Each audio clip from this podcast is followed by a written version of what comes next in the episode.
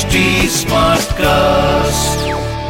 आप सुन रहे हैं एच डी स्मार्ट कास्ट और ये है रेडियो नशा प्रोडक्शन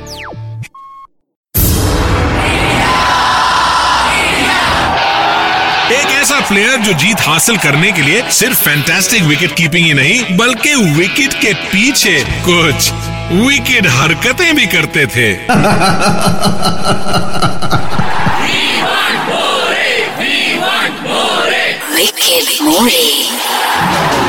नमस्कार मैं हूँ Kiran More Great start by Kieran Moray.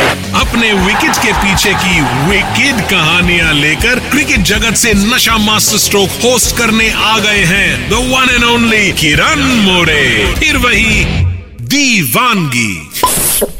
ये दिल मांगे। हेलो नमस्कार। मैं हूँ आपका आरजे किरण मोरे और आप सुन रहे हैं नशा मास्टर स्ट्रोक ट्वेंटी में क्या हुआ क्रिकेट जगत में? बताता हूँ आपको। 1978 में रमेश पवार का जन्म हुआ था और वो बॉम्बे के रहवासी है और इंडिया के लिए खेले और जाने माने ऑफ़ स्पिनर जब हरभजन खेलते थे, उनके साथ साथ ये भी थे। इनको अच्छे मौके मिले और मुझे लगा कि ज़्यादा क्रिकेट खेल सकते थे इंडिया के लिए। आज के टाइम में ऐसा हो भी सकता है, लेकिन जब मैं क्रिकेट खेलता था, तब हालात बहुत अलग थे। कई बार क्रिकेटर को पैसों के लिए स्ट्रगल भी करना पड़ता था, लेकिन पैसों से बढ़कर था देश के लिए खेलने का जज्बा। तो मैं मैं आपको बताऊँगा, मुझे मेरे पहले रणजी ट्रॉफी मैच के कितने पैसे मिले थे, और हम लोग किस तरह ओवरसीज टूर पर पैसे बचाते थे। जब मैंने अपने करियर का पहला रणजी ट्रॉफी मैच खेला था, उसके लिए मुझे एक सौ पच्चीस रुपए मिले थे। उसमें से पंद्रह रुपए जो ग्राउंड्समैन में हम लोग सब प्लेयर्स इकट्ठा करके देते क्योंकि वो ग्राउंड्समैन आपके लिए पिच बनाते हैं उस पर पानी डालते हैं आउटफील्ड पे अच्छा आउटफील्ड रखते हैं तो बहुत कुछ मेहनत जाता है उसके अंदर। उस जमाने में मशीन रोलर नहीं थे, हाथ से खींचते थे तो दो दो तीन तीन टन के रोलर्स खींचना इतना आसान नहीं होता और धूप में। उस जमाने में इतना पैसे नहीं थे, फिर थोड़े थोड़े से पैसे बढ़ते गए ढाई सौ रुपये हो गए पाँच सौ रुपये हो गए। ये तो रणजी ट्रॉफी की बात थी। जब हम लोग ओवरसीज जाते थे तो हम कैसे एडजस्ट करते थे?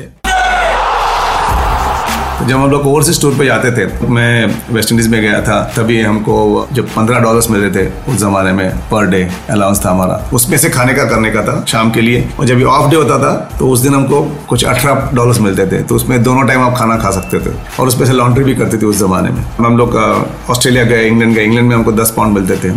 तो उस जमाने से हम लोग पैसे उस पे से सेव करते थे। तो पैसे बचा के कभी इंडिया लेके आते थे और कभी शॉपिंग के लिए पैसे बचते थे तो शॉपिंग करते थे। और ज़्यादा करके शॉपिंग हमारी होती थी, जूते हम खरीदते थे। हमारे जो क्रिकेट इक्विपमेंट थे, जो हमारे इंडिया में मिलते नहीं थे उस जमाने में। हेलमेट खरीद लिया थाईपैड खरीद लिया, वहाँ पे जूते अच्छे मिलते थे। स्पाइक्स के जूते इंडिया में बनते नहीं थे उस जमाने में अच्छे। तो वहाँ से जो रनिंग शूज़ लेते थे, और जो कुछ था वो उसमें से अलाउंस में से हम मिलता था उसमें से करते थे। एक्स्ट्रा पैसे हमको नहीं मिलते जो मैच फ़ीस थी हमारे तो मैच फ़ीस मिलती थी वो एक चेक मिलता था लमसम वो बीसीसीआई की तरफ़ से मिलता था। तो बाकी सब हमको करना पड़ता था उसमें। शाम के टाइम होता था तो हमको हमारे जो कई लोकल फ्रेंड्स बन जाते थे, मामू सबको कहते थे कि आज भी आज मामू के वहाँ जाना है तो हम लोग सात आठ लोग साथ में चले जाते थे खाना खाने के लिए। और ऐसा एक शेयरिंग था हमारा प्लेयर्स में, कोई भी यहाँ, कोई आज खाना खाने जाने वाला है तो दो तीन जन को लेके जाएगा। और मेरे काफ़ी दोस्त थे तो उससे हमारा क्या, वो डे का सेविंग हो जाता था, जो हमको पर डीएम मिलता था, उसका एक दिन का सेविंग हो जाता था। यही हमारी लाइफ थी उस जमाने में। जब प्यार होता है क्रिकेट खेलना है और इंडिया रिप्रेजेंट करना है, वो एक दिमाग में था हमेशा। पैसे की बात तो बाद में की थी। जब हम लोग 1989 में पाकिस्तान टूर गए थे तो एक हमारे स्पॉन्सर्स थे, उन्होंने इंडियन टीम को स्पॉन्सर किया था और हमारे टीम में से जो सीनियर प्लेयर्स थे, वो स्पॉन्सर लेके आए थे। तो बीसीसीआई के साथ थोड़ा सा नोकझोंक हो गया और तभी बीसीसीआई को बताया कि ये स्पॉन्सर है, इतने पैसे दे रहे हैं हमको। तो जो बीसीसीआई हमको पैसे दे रहे थे, वो था कुछ पचपन के अट्ठावन हज़ार रुपये थे और ये थोड़े ज़्यादा पैसे दे रहे थे, उनका लोगो लगाना था। तो मुझे याद है, वो अभी हम वो लोगों से क्रिकेट खेले थे, जो पाकिस्तान में चारों टेस्ट मैच वनडे क्रिकेट खेले हम लोग। तभी जो बात हुई, जो डिस्कशन हुआ टीम में जो यंग खिलाड़ी थे, जैसे सचिन तेंदुलकर, सलील अंकोला, विवेक राजदान, ऐसे तीन चार प्लेयर थे, उनको बोला कि आप लोग बीसीसीआई का पैसा है, वो ले लेना। और plus whatever the sponsors give that money also will get but उस टाइम पैसा हुआ, हम लोग को लोगो पहन के खेले हम लोग। बस वापिस आने के बाद वो हमको पैसे कभी मिले नहीं। और मेरे तो बीसीसीआई वाले पैसे भी गए और जो स्पॉन्सर के पैसे थे, वो भी मुझे नहीं मिले। तो मैं कह सकता हूँ, वो टूर हमारे लिए एक फ्री टूर थी, जब मैंने जो वर्ल्ड कप खेली थी 1992 की। अभी भी मुझे याद है, हमको कुछ वर्ल्ड कप के कुछ पचास हज़ार रुपये मिले थे सिर्फ़। और पूरे टूर के हमको कुछ सवा लाख रुपए पैसे मिले थे, तीन महीने के टूर के।